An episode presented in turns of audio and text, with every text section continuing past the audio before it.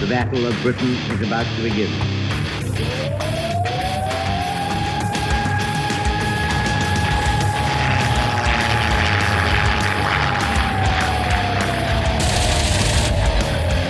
Deep we got tanks up there.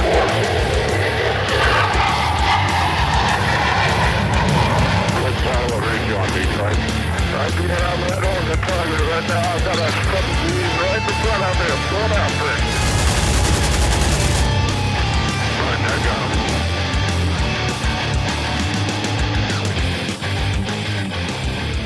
And welcome back to the Lead Pursuit Podcast. Yes, that's right. Doug is back, along with guess who? We've got Brett and Steve. How you guys doing tonight? Hey guys. Hey, what's up? Well, so we're going to talk a little bit about Gathering of Eagles, which I guess I really could have done a monologue pod- podcast, but what fun would that be? So we're going to cover a little bit of the schedule, a little bit of how the games go. Uh, we may talk a little bit about the tournament, and we're going to talk a, a lot about the kind of fun that goes on at a Gathering of Eagles. And why are we going to do this? Uh, because I don't want to just sit here with these two assholes and play Blood Red Skies over and over for three days. So we want a lot of you people to be at Gathering of Eagles. All right. So before we dig into Gathering of Eagles, let's talk about some other events because the good news is the Blood Red Skies tournament scene is starting to gain traction. Now, uh, not every local con has a Blood Red Skies event, but what we're seeing is a lot of the Bolt Action convention uh, series are also hosting some Blood Red Skies. So, what does the schedule look like? Well, obviously, what we're going to talk about first, uh, 4 to 6 June in New Orleans, Gathering of Eagles. The tournament there is on Saturday the 5th. So, if you want to play the tournament, be there Saturday the 5th. Uh, otherwise, be there to drink beer with the rest of us cool kids for the other two days besides that. Coming up right after that, the next weekend, DieCon in St. Louis has a Blood Red Skies tournament, and that is 11 to 13 June is the event. Uh, Blood Red Skies is Friday, so Friday, 11 June. You can go take a look, sign up at dicon.org. Uh, they've got a lot of stuff uh, for the, the Blood Red Skies tournament rules and tournament pack up there. Just look for Warlord events, click on it. It'll show you the Bolt Action and the Blood Red Skies tournaments. Right on the heels of that, uh, two weeks later ish, Twisted Lords out in Oklahoma City. So, yes, if you want to put up with me and John Russell uh, and all of our gaming goodness out there. So, 23 to 25 July. Uh, the Blood Red Skies tournament is tentatively set for Saturday night, the 24th. We'll see. There's still a lot of moving parts in the schedule. Uh, personally, I don't want to be the last event on Saturday because there's a lot of other cool things that go on late Saturday night. But we'll see where the Blood Red Skies tournament falls. We got Blood Red Skies all that weekend. Friday we have some uh, Pacific stuff. Sunday we have Mig Alley. So there's there's places we can shift the tournament to. Uh, please come out to Oklahoma City and play at Twisted Lords. Now, fast forward a month. NashCon, uh, 20 to 22 August. We think we're going to be there. Uh, we think Sunday the 22nd is the Blood Red Skies tournament. Uh, I say think because there have been so many changes and so many moving parts, and the people at NashCon are trying to cram as many different gaming tournament events in that they can with the rules and restrictions they have. It's been a constant turnover. So, Blood Red Skies tournament, maybe Sunday morning. You may be hungover. We really don't care. We're going to push some airplanes around and we will have fun up there. Uh, coming up in October, two events that are going counter to each other. There is Texas Broadsides. Uh, that's going to be a fun event because there's always a lot of air to air gaming there. Usually check your six, but they're trying to open up some Blood Red Skies play, and that will be 22 to 24 October. Uh, at the same time, Siege of Vicksburg in obviously Vicksburg, Mississippi. Uh, 22 to 24 October. That will also have a heavy warlord presence there. I'm betting that if I'm going to be somewhere in October and it's not working, uh, it's going to be at Siege of Vicksburg. But that's all right. Please go to both events, support them both. Uh, and the guys at Texas Broadsides, they're really excited to be back meeting in person this year after their virtual one uh, and doing that at the Lone Star Flight Museum, which, you know, in and of itself, I'd just sit there and look at airplanes. Um, but I'd have to put up with Rob telling me how good Check Your Six is. So, Rob, uh, sorry. I love you, brother. Not that much. And, well, you're not coming to Gathering of Eagles, so I won't go to your Texas Broadsides. but that's how the schedules uh, that's how the schedules go. Okay, there's the big overview of upcoming events. Things will always come up. Things will change. If you're not on tabletop events, you ought to be and go look at the schedule to see events that are opening up. Uh, if you are kind of curious about some other places to go for events, go look uh, at the Blood Red Skies tournament listing, which where do you find that? Hey, you go to the Gathering of Eagles page, click on that, and you'll see a tournament listing page. Click on that, it'll give you the rundown of where we know Blood Red Skies tournaments are going on. Uh, eventually, one of these days, so John Russell tells me, there will be a organized play page on Warlord's site where all this stuff can be found. We'll get there when we get there, but that's all right. Brett, I know you had something you wanted to say about this this tournament schedule. Oh, I mean that's a lot of tournaments you just listed. I'm surprised actually. And I'm wondering, have you noticed? Are you aware if, if there's vast differences from one tournament to the next in the way they set up? Or I only know about the GOE stuff. So because I am a super genius and everybody loves me, okay, maybe neither of those are true. Uh, right now, it looks like they're all going to adopt a very similar set of tournament rules to GOE. They're basically going to follow our lead, which I, I, I really appreciate because it makes it easy for leveling the playing field for all these events over the kind of the first year we get more than one or two Blood Red Skies events. Uh, so the the good part is they're all going to be based around what we do at GOE. They're all after GOE, so they could change based on some lessons we learn. Uh, like when we allow Brett to fly ME 110s for 15 points or 20 points off uh, and watch him take the whole tournament with his 110s. Uh, you know, we, we can make some tweaks to the tournament rules and the uh, organized play rules uh, based on what we see at GOE and still influence the other events. So that's the plan. Uh, once again, it's up to up to tournament organizers. I'm not here to tell everybody in the US how they have to do business. I'm just here to try something different, see if it works, and if it doesn't, at least write down what not to do and how not to run an event. So, any other things about the schedule, Steve? Any? I don't think you're making it to anything other than GOE, and we were trying to recruit you for Twisted Vicksburg. Lords. I oh, Twisted Lords, but Vicksburg, I think uh, October. I'll be ready for a nice little uh, break at the end of October. There, that'll be a good one you know the timing's good. It kind of falls after uh, you know a lot of people have gone through part of the sports season. Kids may have a little bit of a break around that time before you're getting really into the thanksgiving and fall uh, time when everything gets crushed a month later for schedules. Uh, but uh, it's a it's a good chance to take a weekend. So whoever we can get down there uh, we will definitely go down and have a good time at siege of vicksburg. All right so moving on. Let's talk a little bit about the hangar. Some new kits some new models some new gear we've seen out there. Uh, I'll start it off with yes, I bought another mat. Because why? Well, because I have no discipline. Uh, but the guys over uh, at Grip Mats, uh, I saw this via, um, I wish I could remember who, one of the people in the ready room. Uh, they were showing off their cool river map from Grip Mats. And uh, you go out to their Etsy site, you can look them up. And they have a couple different mats. They have desert mats. Uh, I really like the the river mat. It's kind of cool. It's got fields on either side. they and the only uh, question I'd had was they kind of had a disclaimer that said, "Hey, the waterproofing lines uh, in there are just purely cosmetic. Uh, don't worry about them." And, and, I didn't even notice them until they they called it out on their own website, um, and they're barely visible. So all the guys that had commented how good the mats are, absolutely right. It's it's a little bit different than a true neoprene mat, um, but it's uh, it's definitely quality, and I will have that at GOE so we can play on that in a three by three size. Um, but you know, speaking of neoprene, there's been a little bit of rumbling on the lead pursuit team that I've been ignoring because uh, the last thing I need is one more thing to try to sell. But I hear that the guys over at Blue Falcon Hobbies have uh, some great ideas with neoprene. Yeah, I'm pretty excited. This has actually been a born, uh, an idea born from the Friday Happy Hour crew. Uh, and if you can't get to that, you should. It's always a fun time on Friday afternoons. If you can't get to that, you're a loser. Yeah. Oh wait, I, I usually don't make it to the happy hour. I guess I'm a loser. yeah, all the that's funny. All the guys at virtual happy hour calling all the people that are probably out at real happy hour. Yeah, losers, exactly. Right? All, but, all the people that are actually out with their spouses drinking beer with their friends while we're just virtually drinking beer with a bunch of other nerds. Yeah we're we're the pinnacle of society. Sorry, continue. Talk about but, this uh, great idea. No, you know, uh, actually, I just got off the phone uh, yesterday with the guys at Topside Minis, which, if you haven't heard of them, cool stuff. They do a lot of top down uh, printable tokens for games. And they had some really cool artwork that uh, guys were talking about in happy hour. And I kind of reached out to them. So we're going to have, it looks like some 1 1800 scale ship targets, uh, flat printed top down on neoprene so uh, you can fly right over them, kind of get some of that congestion out of the way. And we're going to make them the same size as the clear pills that we used for the targets last year at GOE.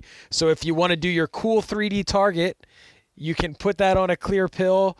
It can go right on top of the corresponding flat neoprene target. So you have the cool 3D one when the planes get close.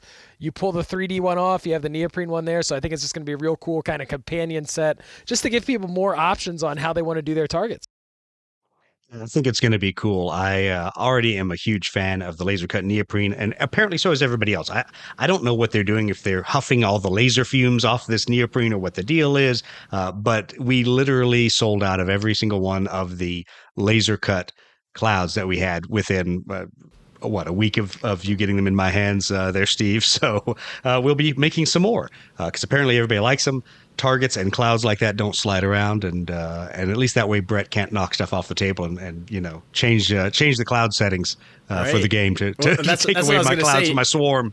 Neoprene is so good because it doesn't doesn't go anywhere, right? That's so awesome. And even if somebody doesn't use 3D targets, I mean, just having a neoprene image of a top down view of you know your carrier of choice as a target or whatever it is that's so awesome, and it doesn't take up a lot of space. You don't have to worry about it getting mangled. It's that's clever. Well, I, really. I think it's I think it's a, a, good place to start with. And as Steve says, if you want to use both, then it's absolutely cool because you got a 3D target that everybody can fly to. You just pull that off when the battle gets close, and now you're not worried about whose base is overlapping the target and other things that you can't really fly around. So I think it's going to be awesome. Uh, looking forward to seeing Steve what you guys uh, get through and what you guys create should be fun. Should be yet another thing I can spend my money on, which is not helping. Uh, but that's all right. I thought we started. thought we started this thing to pay the bills. It's not paying the bills when I'm buying these things myself. Damn it! but that's all right. We will get through that. All right. Has anyone else seen any other cool kit out there in the last couple weeks? Uh, anything interesting that people need to know about? You got me turned on to that 432 bag from Battle Foam, the vertical one. And, oh uh, yeah Steve's cut some laser for or so cut laser cut some foam for me for my collection. So I'll have an easy and safe way to transport stuff to Gathering of Eagles, and I'm pretty stoked about it. I haven't ordered the bag yet, but I know I was just texting you uh, yesterday, I think, to find out, you know, when should I place that order? How long is it going to take to yeah, ship? They're, they're quick. I, I always tell people order it early, you know, just because you, you might be competing with other people buying for a certain convention. Uh, but it took about a week for them to get me a 720, a Traveler, and a Mini uh, altogether. And I can't say enough good things about the Battle Foam bags. Uh, say what you like about a lot of other stuff. Uh, those bags are quality, and so I enjoy using them. Uh, I I used the 432 for quite a few years. I've used it for Heresy, used it for Blood Red Skies. Uh, I really like the uh, the 216, kind of the small little briefcase like one for for Blood Red Skies. Um, but now that I've got a 720 and the Traveler, so the Traveler is ludicrously large, but it still is is usable like a backpack. So what did we say it was? It was five layers of five or six layers of foam you fit in there, and it's two 12 by 12s and another strip. So yeah, it's a, it's a ton of foam. It's like twice as big as a 432. I was yeah, a little yeah, reluctant it, to go that big to start out with, but I think my whole collection is going to fit in the 432.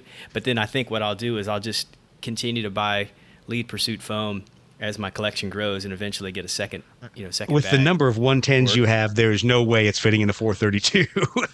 yeah, right. With all the big airplanes you've got that in the JUs. Uh, no, it, the 432 I think is really the sweet spot for uh, being slightly outside some airlines carry on size, but not so big that people actually pitch a fit about it.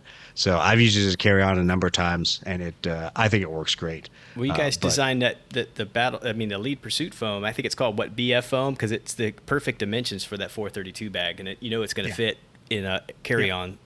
So. It, it does. It fits. So what what it, we've done is we've figured out how to fit about the same size as the battlefield battle foam large, and it'll fit with all of our uh, own personal design stuff. So with the high vis white backing behind it, so you can see when you're missing your airplanes and you don't leave them at somebody else's house. Not that I've ever done that.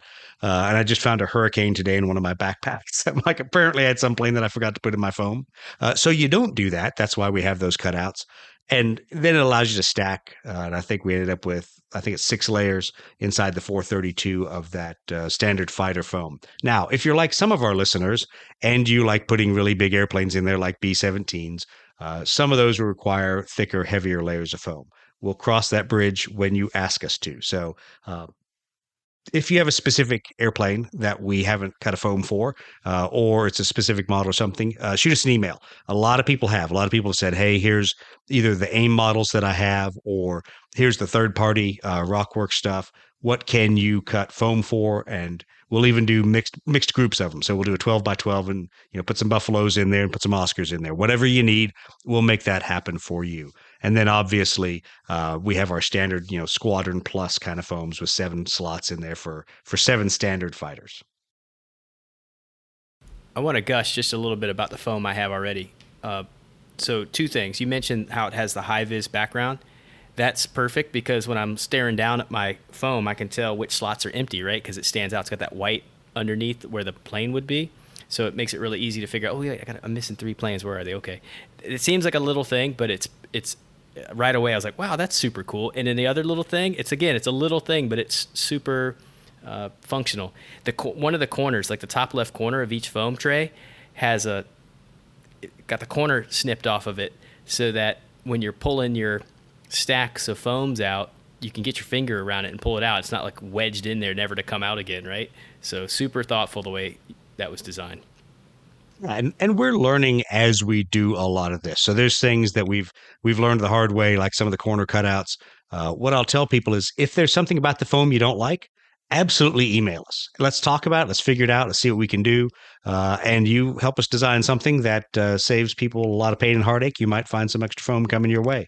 Uh, so help us out that way. Likewise, you know what you do like make sure you tell other people. I, I have to laugh. Every time uh, jason hernandez drops another order for foam I, I, keep looking and going holy crap man. I don't want to know how many airplanes you have at this point uh, because it's one of those things that uh, he's helped us a lot by expanding the number of, of aircraft that we can cram in there. Uh, he's tasked us with a couple uh, difficult fits and so we've kind of gone in there to try to make uh, a, b- a bunch of different foams the most efficient that we can. So, Jason, thanks for all the good things you say about us uh, in the ready room all the time about the foam, and we hope that our foam is living up to everyone's standards. Uh, I know I'm excited to pack my stuff and finally get on the road with it, rather than have it just sit packed up in the corner gathering dust. But, but that's my problem.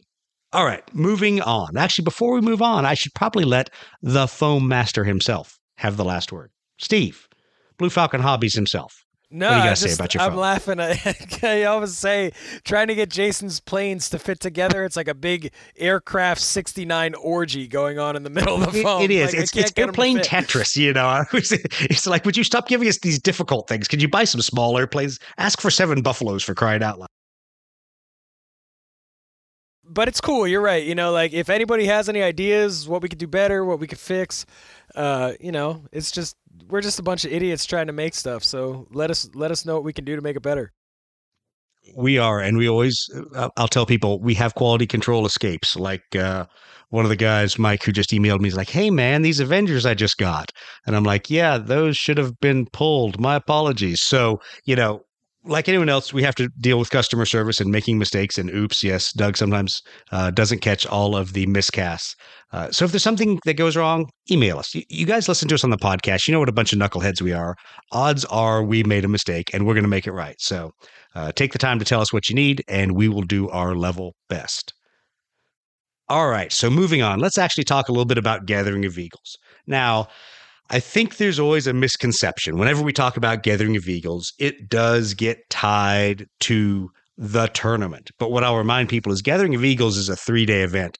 The tournament is about four hours, or, well, if Steve belabors the fact with rules questions, it might be four and a half. But ideally, it's about four hours out of that whole weekend. So things at Gathering of Eagles are tailored towards you being able to do what you want. Uh, if you want to play competitively, that's awesome. If you want to play narratively, that's awesome. If you don't want to play, you just want to lurk and make snarky comments about me playing, that's no, that's not awesome. I don't need any snarky comments. Go harass uh, Brett or Steve. Uh, I suck as it is. But if you want to get around a lot of other gamers, a lot of other Blood Red Skies players, a lot of other people interested in aerial history, Gathering of Eagles is the place to do it. So let me go over the schedule just a little bit so people kind of have a frame of reference. Uh, we will be starting around noon ish, I say, uh, in uh, New Orleans there on the 4th of June. and really we're going to you know open up the vendor hall area with our two wonderful vendors yes we've got warlord games obviously there with john russell we're going to have unipolar so aj is going to be there selling t-shirts and mats uh, and we're going to start kind of the day with a little bit of open gaming demos sitting around chatting catching up with people who we haven't seen for uh, a little about a year or so.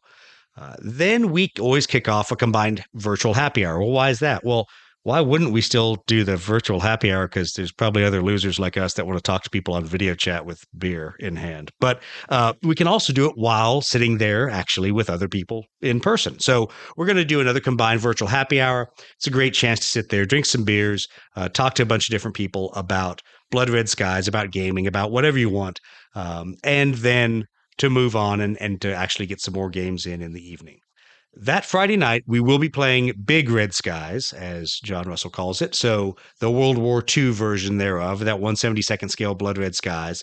Uh, and we're going to set up uh, a couple different scenarios. We've got some Midway and Pacific stuff. We have uh, some uh, some Battle of Britain scenarios that we can do and some aircraft to support that. And we'll we'll play around with that uh, for a couple hours on Friday night. And there's always open gaming tables. So if you're like me and the last thing you want to do is play with 172nd scale models, uh, there is going to be plenty of room that you can go over and you can play whatever scenario, either a pickup game, uh, or if people want to try out some tournament lists before uh, the next day, uh, come find me and you'll get uh, a free, easy opponent to beat up on. Uh, and and we'll be able to play until about 11 p.m. or so when we'll kind of close down for the night. I gotta say, I am psyched for Big Red Skies. I haven't gotten to play it yet. I think though, I think we need to just move it outside. I think everybody who's coming needs to bring like two or three 172nd scale models, and we need to like do it in the parking lot. We need to do like really, really big red skies. I'm not. I'm not going to go on my rules diatribe. Chicks dig it. I will let you all play Big Red Skies. Then you can change in house rule what you want, and then you can like the game. and I'll leave it at that. But no, we, we have had a lot of talk in the ready room, uh, and I will say that we're gonna we're gonna play Big Red Skies at least initially the way the rules are written, and then we're gonna show by house ruling some things. It feels a little bit more like Blood Red Skies, just with bigger, cooler, nicer painted, hopefully airplanes. Uh, and and so we'll see where we go from there. Once again, no one's to steal our models. I want to bust out some of those Malta scenarios we've written up and those those new um, jet scenarios you posted recently. I want to play some of that. I haven't played MiG Alley in forever. Yeah, yeah. So that's kind of what I'm going to play on Friday. Is I'm going to play some uh, MIGs with uh, missile rules and a couple other things because uh, maybe there's another set of scenarios hopefully dropping here in a week or two uh, with some more cool jet era kind of missile era stuff. Um, but that's what I'm going to play on Friday. But once again, to each their own. We'll have a ton of mats. We'll have bunch of models if people didn't bring theirs for whatever time period they want to play. We got you. Um, and we'll all stand around, drink beer, and have a good time. Well, I'm glad you said that though, because I think you're right. I think a lot of people think this whole thing's all about the tournament because we talk about it a lot because because it, it is different, right, than the kind of game mode at least Steve and I've been in together a lot, and so we get into like theory hammer or whatever math hammer on the list, and we've had a couple episodes about it. But um, just because it's fun and it's different, so we get distracted on that. But um, it's a lot more than just that part you know the portion it's, of it's a whole a heck of a lot more. And and people know me. I hate the tournament. That's why i'm the to because i don't want to play in it.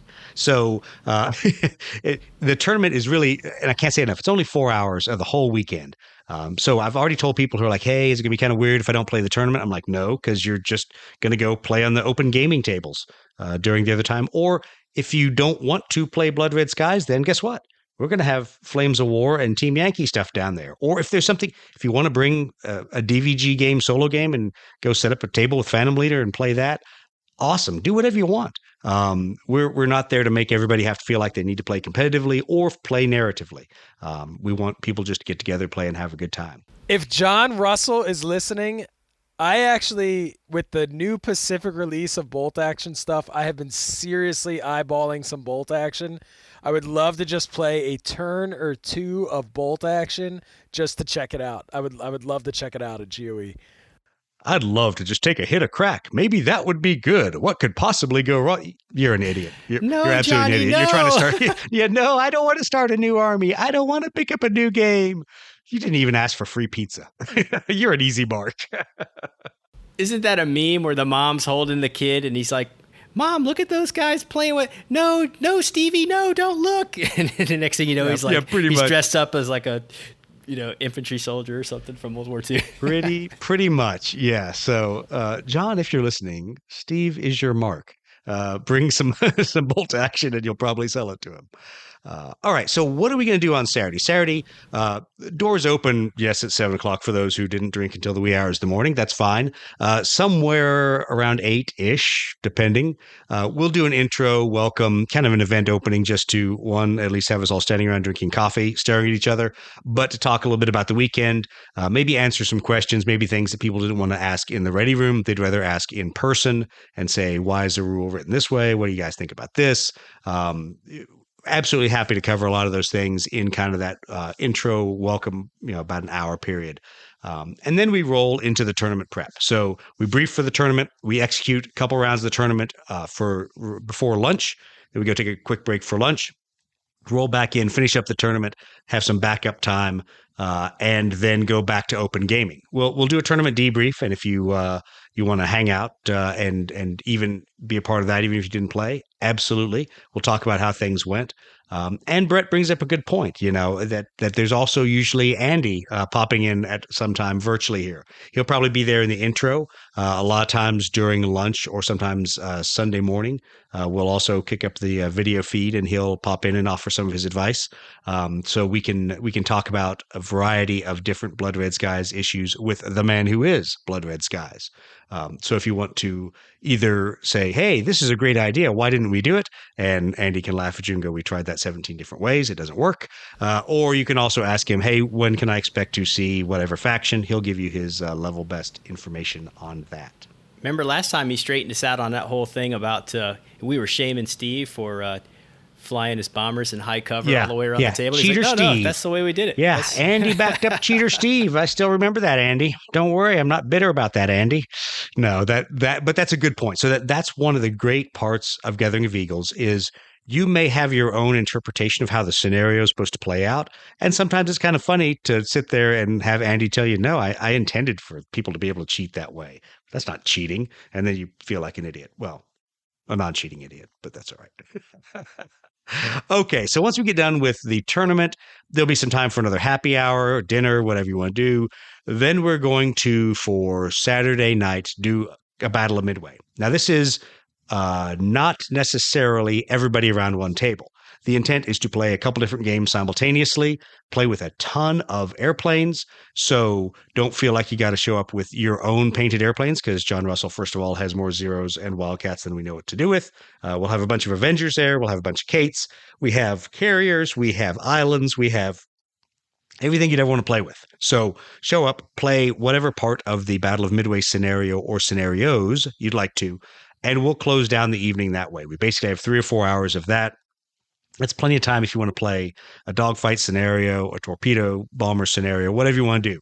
Uh, and if you want to try out kind of some of the scenarios from Midway, we can talk about how those are uh, kind of redacted versions of the airstrike scenarios that are geared specifically to- towards a specific target set and a specific event. And I think it makes it really easy for people to not have to do the math and everything like you would normally in airstrike. So that'll finish us up Saturday. And obviously, you can go drink beer at any time. Uh, you can skip out at like nine in the morning and start drinking beer, which is really what I would wish I was doing instead of the tournament.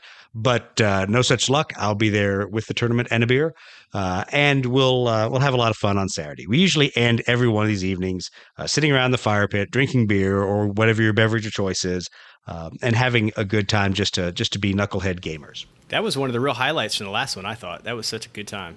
It was only a highlight because I threatened to throw Scott Atchison into the fire. Into the fire. I was going to put him in the fire pit. Oh, he wasn't that bad. Come on. I love Scott. We we have fun arguing about everything uh, all the time, so it, it's kind of funny. We'll uh, we'll have a good time there at uh, at GOE, uh, but we'll try to stay away from big hot button issues that make Doug want to throw his beer mug across the room at you. Anyway. Moving on to Sunday. So, what are we going to do Sunday besides recover from our hangovers? Uh, Sunday, we we open up the hall again, bright and early, seven seven eight a.m. Uh, open gaming. There will be, as John calls it, big alley. So uh, big red skies, a 172nd scale, but with Korean era jets. And I think this will also play uh, a lot different than what people will assume. So the scale issues may may get uh, minimized. I think it'll be fun. Um, this one, if any one of the the 172nd things interests me, this one interests me the most. Uh, so we'll do that for a couple hours we'll spend some time uh, kind of debriefing the whole weekend, talking about what we can do better, what we uh, would have liked to have done, other games we would like to play. So we've tried to schedule Check Your Six and a lot of other things at, at various times. And then people, Rob, fail to uh, show up and actually want to do family things instead. So we'll figure out how to do either Check Your Six or Mustangs and Messerschmitts is another suggestion uh, that uh, some people have made. So we'll see what other games we can bring for the next year. And I think even last year on Sunday, didn't you guys play a quick round of Team Yankee? I think Steve did. Yeah, that was actually yeah. It was either it might have been Saturday night or Sunday morning, but we got a little Team Yankee, and it was kind of cool. Another new system that I uh, got to dive in there for a little bit. That was kind of neat. I played a couple of bomber scenarios with Dan with all his Russian stuff. He had. Yeah, well, I was about to say I know you and you and Dan did your your uh, I'll call it ahistorical because I can't remember what the matchup was, but it was pretty funny. Uh, but yeah, we'll we'll play whatever people want to do on Sunday, even besides Big Red Skies. If you're not interested in 172nd, uh, I will probably be playing that, but other people uh, may want to just play some regular scenarios or just sit around uh, and drink some spiked coffee before everybody has to get out of there. And we'll end somewhere around noon ish. You know, we'll see when the hotel really wants to kick us out. Uh, I know most of the lead pursuit team is showing up early and leaving late. Uh, I am not leaving on Sunday. I am leaving Monday, so uh, I'll be around, so I can go hang out with people at lunch, at dinner, uh, and then kind of kind of close out the weekend uh, on a high note there later on on Sunday. So stick around if you can. If you got to get back home, back to your real family and your jobs and those things, I know uh, I know how that works. And also, don't forget to make time to go take a look at the museum. So I don't know the discount yet. That means I suck as an event organizer, but we should be getting a discount uh, from the museum uh, for those of us that are uh, staying there at the hotel uh, at, um, and I'm totally drawing a blank at the Higgins. Um, but if you if you want to go check out the museum when you're not playing a game, absolutely please do. It's something that uh, you'll need to see. I know I'm not going to get enough time to see it all, so I'm going to see what I can. Uh, but it should be pretty neat to get to see all that over there. Okay, so a couple of coordinating things that we have to get out of the way so everyone remembers this since we talked schedule. Um, we don't know what the rules and restrictions for coronavirus on that day are going to be. We can guess. Uh, but realize that there will be some restrictions. We have some social distancing uh, measures in place uh, between the tables. We'll have hand sanitizer. Um, we would recommend people bring their own dice and not share dice. Uh, there may be mask rules, there may not be mask rules. Who knows? We will comply with all the local and hotel restrictions, knowing that it is a Hilton hotel. Probably will uh, say that we are going to wear masks. Please do what the hotel asks. That's what I'm going to say. They're being really gracious to us. They're giving us a great rate uh, for this event, and they're taking good care of us, giving us a good hotel room rate. Let's be as accommodating and as helpful to them as possible. So that's all I'm going to say about that kind of uh, uh, administration. Uh, and if you don't have enough masks, I think Brett is probably the PPE guy that you've got boxes of masks and hand sanitizer and wipes and all those things. right, Brett? Yes, I, I uh, scored some from work, so I'll bring it all. So you could show up virtually naked, and we'll be able to outfit you with the appropriate Let's level of not PPE. I'm really not sure the masks that I have will cover that. So that means you, Matt. Nobody show up naked. Uh, anyway, okay, so let's move on. Let's. Uh, we've talked about the schedule. We talked about the tournament and where it falls in there.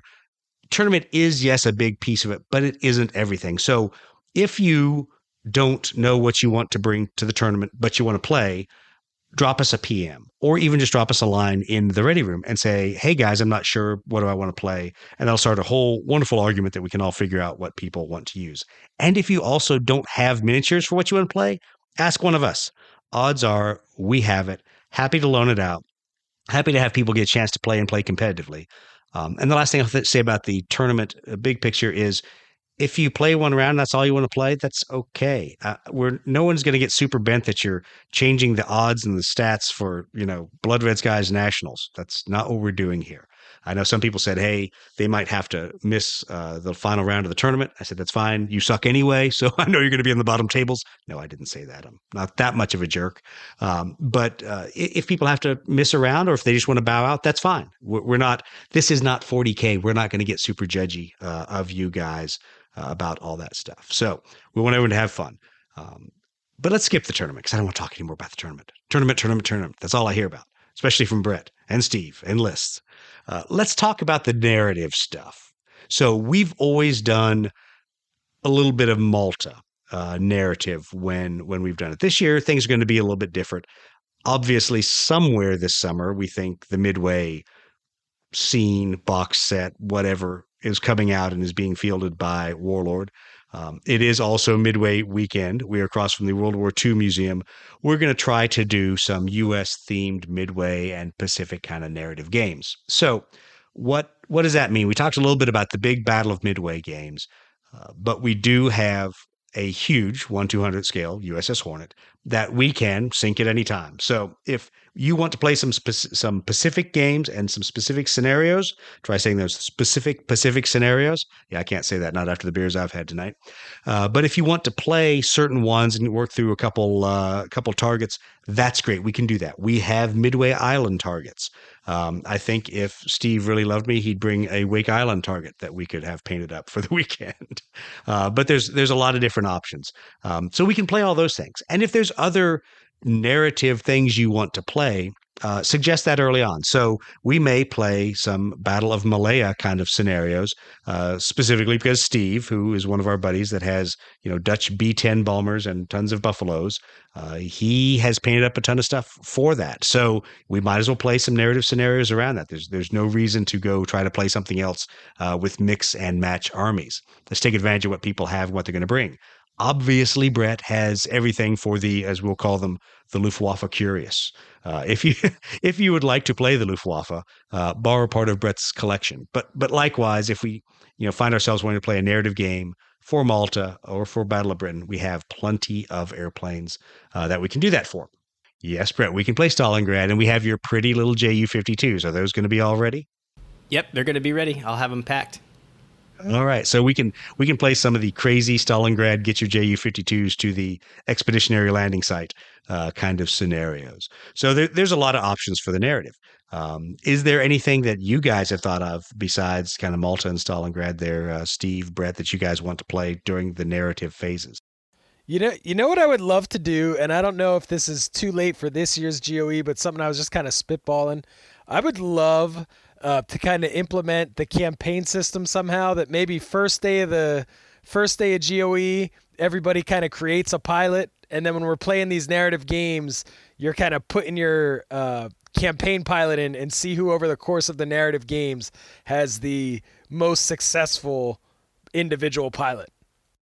Yeah, yeah, that would be cool because you guys have put a lot of time and effort into these campaign rules, and it'd be kind of fun to see, you know, over the course of three days worth of battles, uh, you know, how that all worked out. So that's absolutely something to look at. Maybe that's uh, next year's or a later GOE.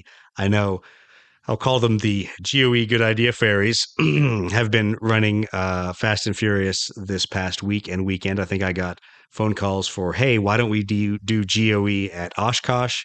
Why don't we do GOE uh, at the 8th, uh, 8th Air Force Museum?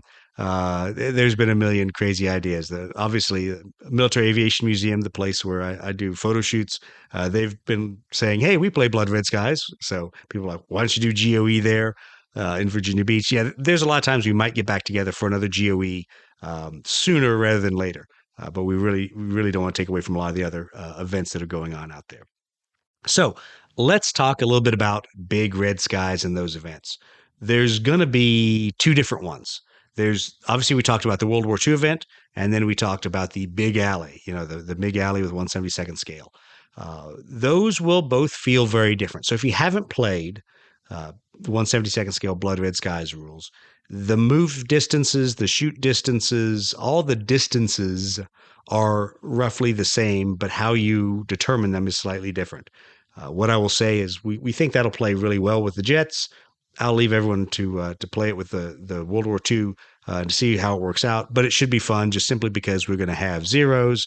We're going to have PBYs. We've got all kinds of cool World War II airplanes that we can uh, do some dogfights with. We've got some Battle of Britain with an HE 111 that can get chased by Spitfires and Hurricanes, have uh, 109s guarding it. So there's a lot of different things we can do to try the rules for big red skies. And I think what you will see is people will come up with a couple different house rules, and that's okay. F- figure out what you want the game to feel like and change the rules appropriately uh, to do that. Because I don't think there's going to be a competitive scene for big red skies in 172nd scale. There, there might be, but I doubt it. Uh, so go ahead and play those games, house rule it, and try some cool things to make it fun for everybody. Okay, I've been dodging the tournament stuff for as long as I can. Here's the deal. There's been a few changes. There's been a lot of discussion. Oh my God, a lot of a lot of hate and discontent amongst the lead pursuit crew, with us all yelling and calling names uh, to each other. Uh, but I think this is where we are. So there's a series of 31 March rules uh, up on the GOE website. So how do you find that? Lead pursuit slash GOE. And there's a tournament pack button that you can click on, or you can go to lead pursuit, click on Gathering of Eagles. You'll see buttons for tournaments there. Click on that, and it will also show you a page where you can get to the tournament rules. A couple things we've kind of come down fairly hard towards. We say no proxies. Now, what does that mean? What we don't want is someone to field 109Es for P26s. That's not what we're looking for. Uh, if you only have 109Es, you don't have Gs, uh, you don't have Fs, but you want to play either one of those, uh, go right ahead. Especially the, the Warlord 109E model is, is fairly generic anyway. Um, we're cool with proxies inside a series. So if there's a specific um, series of aircraft, like you want to play a P 47D, non Razorback, uh, bubble canopy instead of the Razorback, uh, if that floats your boat, sure, proxy however you need to. Um, and likewise, if there's just something you can't find the model for, can't get, uh, reach out, let us know, shoot me an email.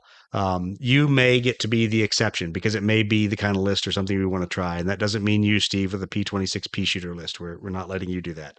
Uh, you could make your own P26 model before GOE. So uh, the the uh, the fact of the matter is there is there's a lot of a lot of airplanes to choose from. There's a lot of models that are out there that'll get you close. That's what we're really asking for is that you show up uh, with a model that's close that has something resembling a paint job on it. Um, so it doesn't have to be the best paint job. I'm not going to sit here and, and, legislate three colors, etc., things like that. Uh, make it look at least like a airplane should. Okay, what else can we talk about for tournament rules? Uh, if you don't know, theater cards are frozen to the table. Doctrine cards, you only get one, regardless of how many aircraft. Uh, so you don't get your swarm bonuses. And other than that, uh, it should be a lot like last year's event. And with minor changes, just some tweaks to clarify some of the rules. But bring any bring any airplane off the master list. So I don't know what the latest meta U2 jerks are playing with. Steve, what are you thinking uh, your list might be? I finally decided, and it is stamped in stone. Uh, stamped in stone. That's not really permanent, but it's it's permanent stamped for me. in wet peanut butter. I started painting my P51 Bravos that I will be bringing to the tournament. That's what I'll be using this year. Ooh, P51Bs. Ooh. That makes me say, are you going to use Malcolm Hood? Mm-hmm. uh, I, I, don't know. I don't. I'm not sure I have enough points for it. Uh, I don't know. We'll see. We'll see what happens. I don't want to give up all my secrets yet. You can't give up all the secrets, but no, that's uh, that is good to know. Brett, what are you thinking about? I've been leaning towards a um, 109G list that I put together, and I had a couple of options. I may go with my Potomac Defense Force, so it might be kind of ace heavy. Uh, but we were kicking around an idea about you know maybe points have changed even more than I had initially considered for the multi-engine stuff, and that might motivate me to bring some 110s, which is an easy thing for me to pivot to because I have the models. I just got to do a little list building, no problem. So we'll see. There's still enough time to play through uh, a couple of these lists. And for those of you that are unfortunate enough to live near Huntsville, Alabama, uh, 22 May ish, I think uh, we'll be doing a list testing weekend. and we will uh, knock out uh, a couple games here in Huntsville to try uh, a couple list ideas for Matt, for Scott, uh, and then just for myself to try something that I won't be playing because I'll be TOing, um, but for my own edification about how to bend and break the rules. And maybe I'll try a multi engine list. Uh, but uh, the fact is, if you're in the area, feel free to stop by. We'll be at Station Retro up in the northwest side of town, uh, out there playing a little bit of Blood Red Skies tournament prep. Okay, so let's move on from talking about the tournament because I hate tournaments. Did I say? Have I told you guys that I hate tournaments? I'm, I'm really not sure what the. uh oh. So Brett Brett does have a question. You need to know what the current ME discount is. The current multi-engine. Yeah, I don't know. Last I heard it was 10 points, but if it goes down 20 points, that's making those 110 Charlies look pretty attractive, maybe. So there's a lot of argument about that right now. Uh, what I will say is we have kind of batted around that you can use heavy fighters with a 15 point drop. Uh, there has been a discussion about maybe you need to do no heavy fighter, no, no multi engine rules. Uh, just take the traits and take 20 points off. I don't know. I don't care. I don't think we are there to change other than what's what we wrote down this last time of multi engines, heavy fighters optional rule, points reduced by 10. And why do I say that? And, that, and that's it's not because I don't want to try something for this GOE. It's because right now there's a heck of a lot of emotion going on in that discussion with people about which airplanes count as fighters, which airplanes don't. And my fear is if I suddenly say all multi engine airplanes get treated like a single engine fighter for 15 or 20 points less, then I may really dump the meta on its head. So I don't think I want to do that. I think I'd rather have people have multi engine fighters just aren't competitive. So sorry. Uh, we will try to figure that out uh, post GOE. Okay. Other questions. I know Brett, you had a couple uh, a couple multi engine questions to follow on from that. Oh no, I get it. If, it's cool if it's uh, you know what it is. I didn't know if there was a. I know there was some discussion in the background. I didn't know if that was something that potentially was going to affect a change for the current packet or not. So it doesn't sound like it. So that's cool. I'm cool with that. No, uh, it, it's it, we we had a lot of arguments uh, about it on between some of the TO uh, organizer people. Uh, what I will say is is we're open to suggestions. So I forgot to ask Ken to do it. He'd put out a lot of information in another thread that really didn't start off necessarily being obviously a multi-engine uh, tournament thread. I think it's something we need to bring back up in the ready room and say, okay, what are people's thoughts and experiences? Because thoughts are great, but people need to start trying it out at least in basic one-on-one gameplay. I don't think necessarily um, a tournament's the first place to try it. Let's try it in one-on-one gameplay, see how various rules changes play out, um, and then you know kind of kind of go for there for later in the year. Right. I have no idea what the impact might be, so that's that's uh, certainly valid trying it out. But the the thing that um, caught my attention and seemed attractive, at least at first glance, was treating agile multi-engine as a single engine, just like a single engine, which is fine for me because I can't ever get it right anyway with multi-engine. Like it, I don't know why it confuses me, maybe because I just don't have enough reps in with multi-engine. But hey, single engine, okay, I got that figured out. Just make it minus twenty, treat it as a multi uh, single engine. That's I could probably figure that out. I have no idea if that breaks the game or is otherwise too imbalanced, but that seemed attractive. Yeah, I, I don't think it will break it simply because on average the multi-engine fighter will be faster than its single engine counterpart so that should be taken into effect in its points value uh, with the way that uh, andy has the points determined. Uh, but i just i don't know. What i know it will cause is like an early war multi-engine will fly like a mid-war single engine because of the speeds and the firepowers and, and things kind of stepping down from twin engine aircraft into multi-engine aircraft. Will it make a late war um, questionable heavy fighter? Will it make it too overpowered? That's where my concern is there, especially for Steve, the Black Widow flyer.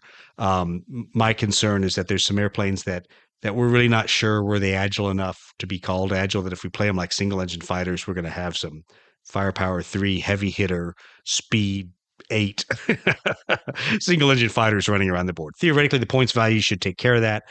Uh, we'll see. We'll see. So I, I just want to I want to play through a couple games myself before I uh, upend the entire uh, tournament uh, paperwork there. Hey, that might be a fun thing to mess with while we have some downtime at the at the I think it should. I think I think uh, you know I don't play multi engines a whole lot. Uh, I haven't played them a whole lot in this last year at all. I Played a lot of jets, uh, but uh, I really would like to kind of figure out where some of these airplanes could fit, especially uh, aircraft like the 110, aircraft like the P38, uh, even aircraft like like the P61. I think there's a definitely a place for them in the game. We just got to figure out uh, what makes sense in the competitive environment because that's where people get so so spooled up and bent out of shape.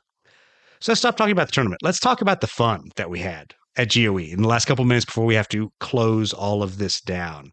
Uh, Steve, what was kind of one of your best memories from GOE last year in Indy? Oh man, I think you know one of the cool things that's always fun about going to these is you know just getting to meet some people that you've kind of interacted with in the ready room, and uh, it really seems like this go around is going to be a lot of new faces from Indy. So I'm I'm just really looking forward to kind of getting to kick back, hang out a little bit, like you were saying. Those times we just get to kind of tell stories and hang out and just meet some of these new faces. You know, you see the cool paint jobs people are doing and the cool scenarios people are writing and stuff like that. So uh, I'm just excited to to meet some of those new faces this year.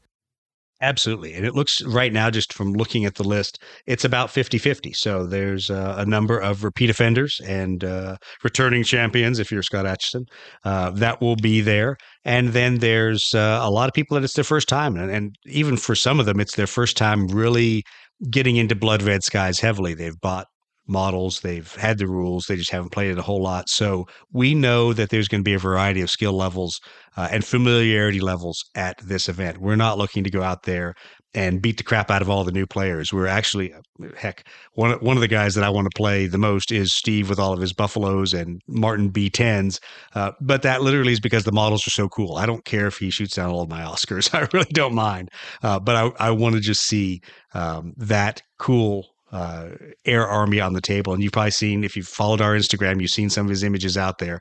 We've reshared them. They're uh, it's it's pretty neat to see some of these aircraft that we're not used to seeing uh, in the livery of the Dutch Air Force in the Pacific Theater. It is important to say, just kind of piggybacking on what you said, uh, this, at least the GOE and Indy, uh, it wasn't like you would consider, like you would think of like a real high impact, uh, you know, Warhammer tournament or like something like that. It is a tournament, so to say, and there are competitive games going on, but this isn't like guys are getting out their protractors to make sure you didn't pivot 46 degrees and you moved 8.1 inches. It really is like as laid back and chill and just a fun time, whether you're playing competitively or the pickup games or whatever. And that really, really needs to be stressed.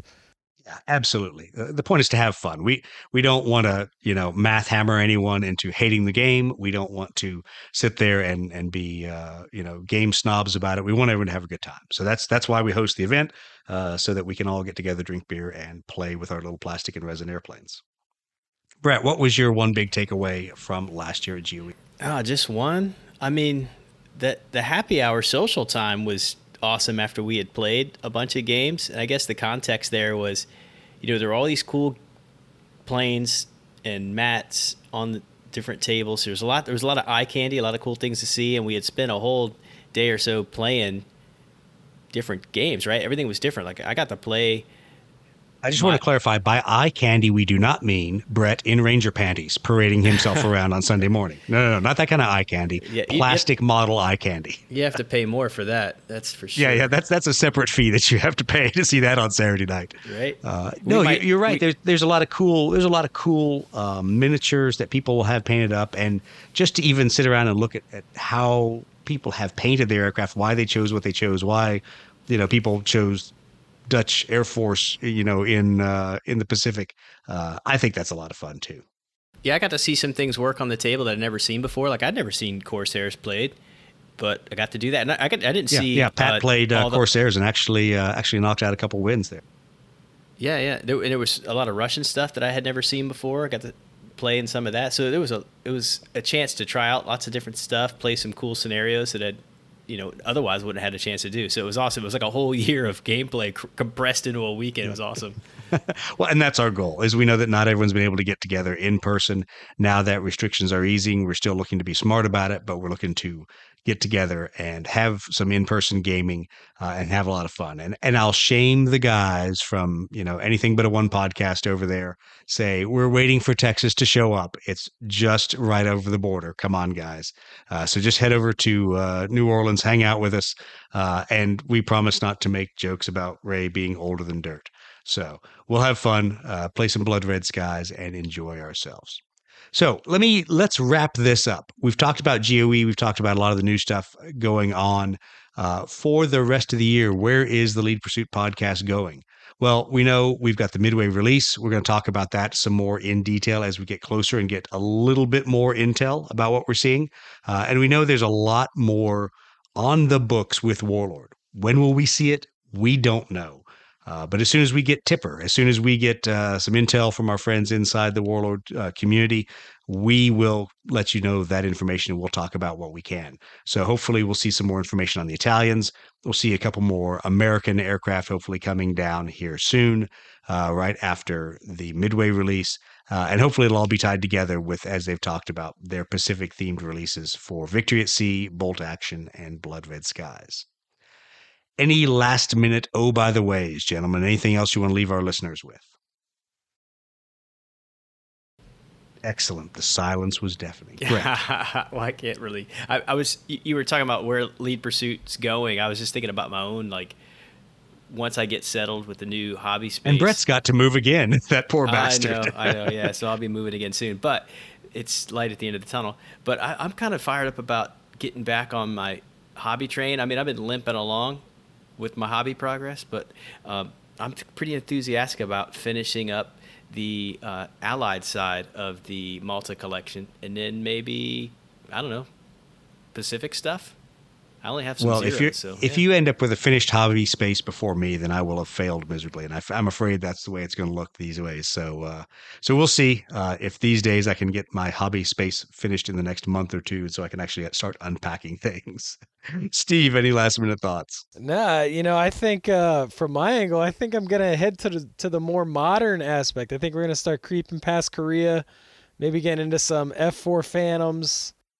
Uh, Yeah, there's always some of that MiG-21s, out there, and I'm- MiG-29s. I'm not going to say a whole lot. Tomcats. I'm gonna be shooting I'm- dice. I'm gonna be shooting dice with somebody in the other room, firing AMRAAMs, you know, across to the kitchen. We'll never do any of that stuff. Yeah, who knows where Lead Pursuit's going to go? Uh, I, I know a lot of people want to do modern era stuff. We'll see. Um, and I will I will kind of leave the teaser there because uh, you know we've we've already written some scenarios for uh, post Mig Alley. We'll see what the next ones will uh, where they'll lead us. So please uh, go ahead and give us a like uh, over there for all of the podcasts. A like on Facebook, uh, like us on Instagram, follow us on Instagram and on Facebook, and give us some feedback. So tell us what things you did like, what things you didn't like, uh, and if we've totally offended you, well, then you probably shouldn't be listening to this podcast anyway because we have an E rating. So that shouldn't surprise you. But thanks for all the support uh, for our from our listeners uh, around the world, and especially for the people that uh, keep uh, buying things from the Lead Pursuit store. So thank you very much because that funds the podcast. That also funds Gathering of Eagles because uh, your admission fee to Gathering of Eagles does not cover all the bills. So um, when you're out there and when you buy a set of airplanes, a set of clouds, a set of tokens from the Lead Pursuit store, you're funding events for everyone else. So we, we really appreciate that. Thank you all for your time. It's good to talk to both of you, my good friends, and we will talk more next week.